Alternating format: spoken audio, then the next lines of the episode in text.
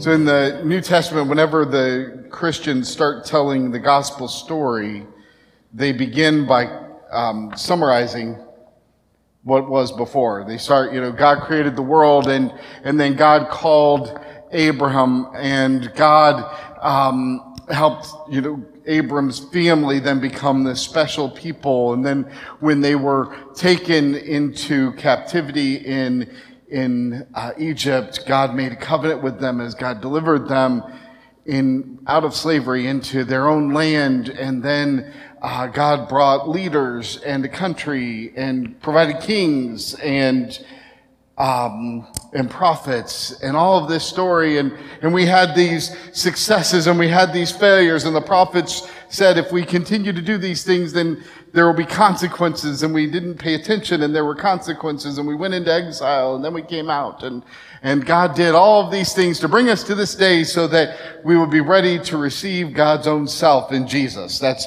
sort of what they did almost all the time. You see it over and over again. Why do you think they did that? Why do you think they did that? In the words of the uh, great Disney philosopher Tow Mater,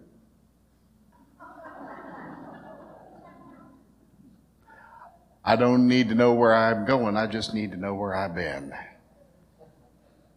To, to get where we're going, sometimes we need to start with knowing where we've come from. Because if you think about it, the people who were living in those days may not have been able to see where God was at work like people 400 years later could see it. I am sure that the slaves in Egypt didn't say, oh, God's in the midst of this and God is getting us free, right? How many of you in the midst of your struggles go, God, where are you? If you don't, it's okay if you do, because the psalmist did it all the time. We tell the story of what has been because we believe that God was at work then. Do you see how God was at work in that history? Do you see how God was at work getting the people free through the life of Moses? When Moses turned the waters into blood, when Moses said, let my people go, and the, the Pharaoh said to the, the slave masters, go and tell them they need to make the same amount of bricks, but we're not giving them anything to do it with. Do you think the people said, oh, this is God's way of setting us free? Do you think that's what happened? No. They did not see God at work in the moment because of the struggle. The reason we look at where we've been and see where God was is because if we believe God was at work in those times, then we can believe that God is at work, even in places we don't see right now. Would you pray this with me? Holy Spirit, reveal to me your work in hidden places. The teacher, whether it was Solomon or somebody else, said you need to trust in God with all of your heart, lean not on your own understanding. Commit your paths to God and God will make your way straight, right? You can live in that trust today because of what God did in those unseen places. What are some unseen places you have? Today, as, as we look at, at our church as a whole. Actually, let's start a little closer to home. In, in communion this morning, do you know how God met you in communion? I mean, do you know all the ways God met you? No. Do you trust that God met you in this moment? Yeah. Do you have to know all the ways God met you in order to trust that God met you? No. God is at work in unseen places. Why do we do communion? We, we do this as a regular remembrance, a tangible reminder that God is with us, that God has called us into something more than ourselves. And we take the bread and the cup, we receive it as an act of grace, remembering that we need the grace that Jesus gave. Do you remember every single time you've had communion? Probably not. Do you remember every single sermon you've heard? One of my favorite exercises is when people come up to me uh, like a week later and say, You know, when you said this last week, I'm like, No quizzes, please, right? No quizzes. I don't remember what I said a week ago, a day ago, let alone a week ago, right? I'm pretty sure people make some of it up. So, so, do we trust that God works in the unseen places? In, in yourself. How many of you have a family member or neighbor or loved one who's going through a time right now that you're like, I am pretty sure they are so far from God that they don't even have a zip code registered with the Heavenly Post Office? You got those people? Just because you can't see where God's at work in their life doesn't mean God's not at work in their life, right? Trust in the Lord with all of your heart. Lean not on your own understanding. Right? Continue to wear love like a garland around your heart. Just because we can't see where God's at work doesn't mean God's not at work. Right now in our denomination, we are having a very fun explosion. It's not a growth explosion, it's a we're fighting with each other explosion.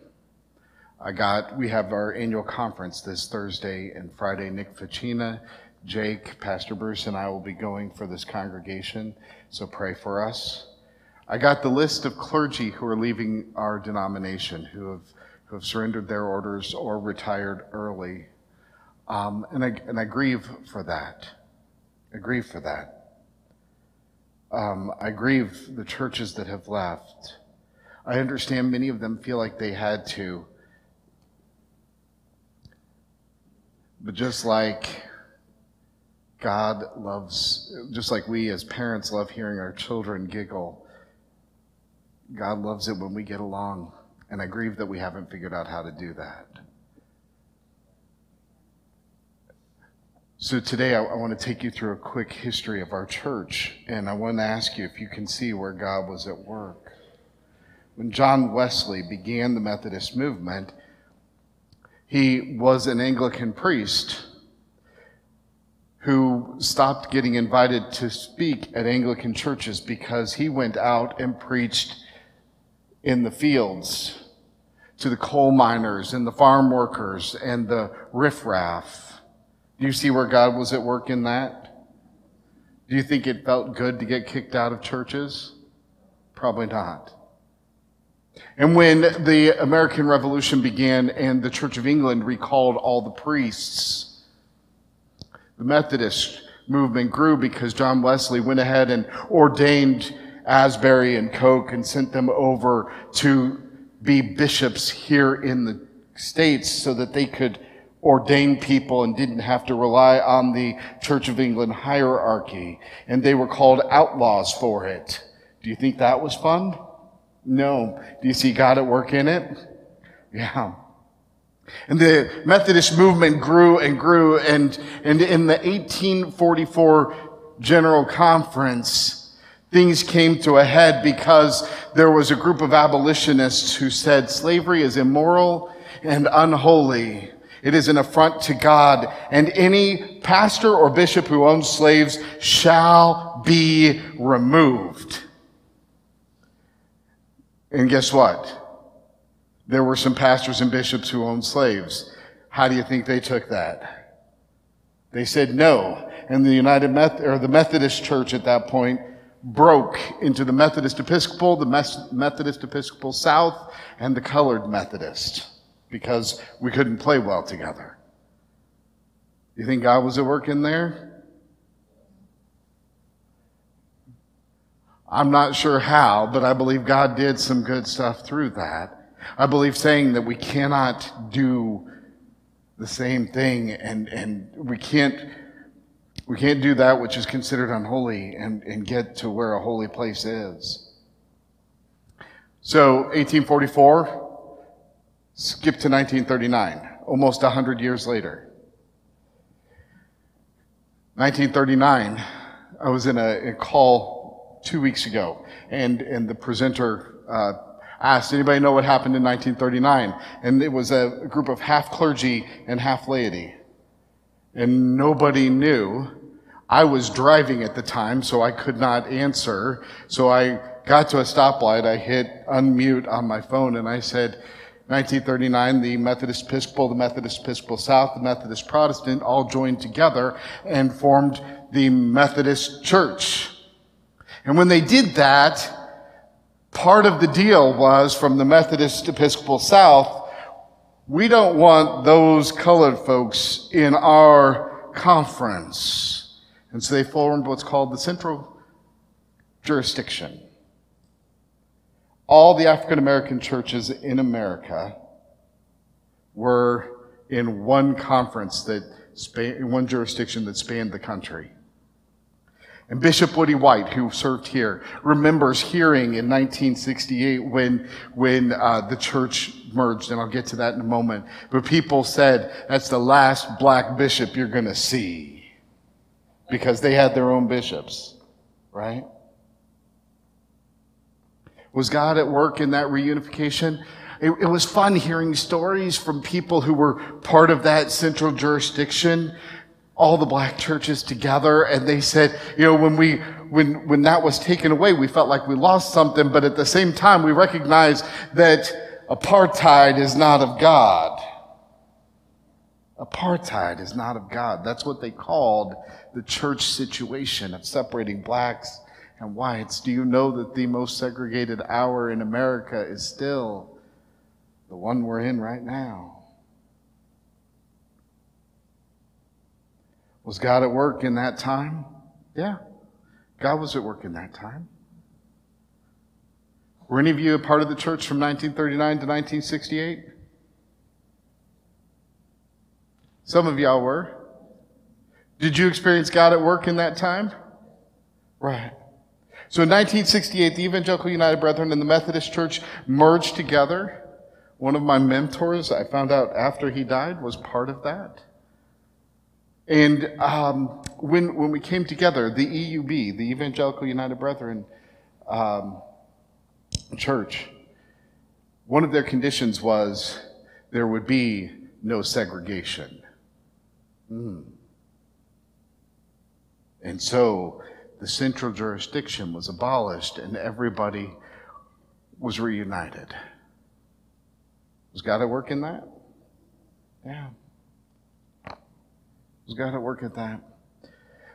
There were people who were upset. Like I said, Bishop White, uh, Woody White, heard somebody say, a delegate say, well, that's the last black bishop we're ever going to elect. And in 1972, at the, the next general conference of the now United Methodist Church, of the slate of bishops that came from the jurisdictions, there was a new black bishop who'd been elected wasn't the last black bishop elected. Obviously, it wasn't because Woody White became a bishop, and our current bishop is black. And we have churches all over the globe. Is God at work in that? So, this church was started as a Methodist church, correct? Correct. In the 50s, correct? So, this church was started before the EUB Methodist merger. Two churches ago, I served a church that, three churches ago, had been EUB, and they felt like it was a takeover from the Methodists. That was their reference to the 1968 merger. It was the, it wasn't the merger, it was the takeover. And, and I, I asked them, so, so how did the system work before? And, and they talked about they had bishops and they had pastors appointed and, and they, and they talked about the good old days before the merger. And that church had had uh, damage from a, a tornado. And I said, so, so in their old way of doing things, who would have come and helped you? Well, we were good German people. We just pulled up our bootstraps and we helped ourselves. I said, oh, when, when your church got hit and you had about $75,000 of damage, who, who came and helped you? I already knew the answer to this. Well, well, the conference came out and they provided architect, they provided, I was like, oh, oh. Do you see God at work in that? That nasty takeover? How do we see God at work in all of our life? There are places where we're angry or we're hurt that it's hard to see God at work. Is it? Hmm? It's hard to trust God in those times, isn't it? It's hard to trust God. But God is always at work, even when we cannot see. Would you pray with me? Holy Spirit, reveal to me your work in hidden places. Go ahead and just leave that up. We believe God was at work in all those places in the history of Israel and Judah and in the history of our church, right now we're going through our, our church fight over whether LGBTQ people will be included and, and other, other things like that. Um, it's hard. It's hard. And people are being hurt on, on both sides of this conversation. But I believe God is still at work doing some amazing things in us and inviting us to a better place. As we move forward, loving and welcoming people, we're, we're going to have to trust that God is, is with us, aren't we? We don't know who's right and who's wrong at the end of all things till we get to heaven and God says, This is what I really meant, because according to Paul in 1 Corinthians 13, right now we see very dimly. How many of you feel dim on a daily basis?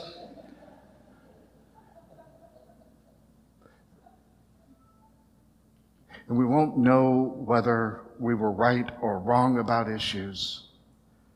But that's okay because God doesn't call us to that. God calls us to bind love around our neck and his law in our heart. That's what God calls us to. And to trust that God will do with our best offering that we can bring what God will do.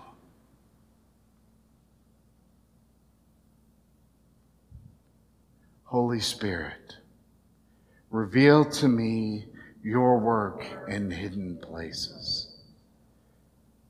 So, whether it's your life or our church together, where are the places that you need to see what God is doing? Sometimes we don't see because of pain and hurt. Sometimes because life is moving so fast we don't, we don't catch on. Sometimes it's because we don't pay attention, right? I didn't notice the heart on the bread until after I started to break it. Sometimes we miss God's heart in our life because we're broken. My hope and prayer for you this week is that you'll take some time to see where God is at work in those hidden places, those places that you're not sure God showed up yet. And I hope and pray that you see where God's at work. Will you pray with me one more time? Holy Spirit, reveal to me your work in hidden places. Amen.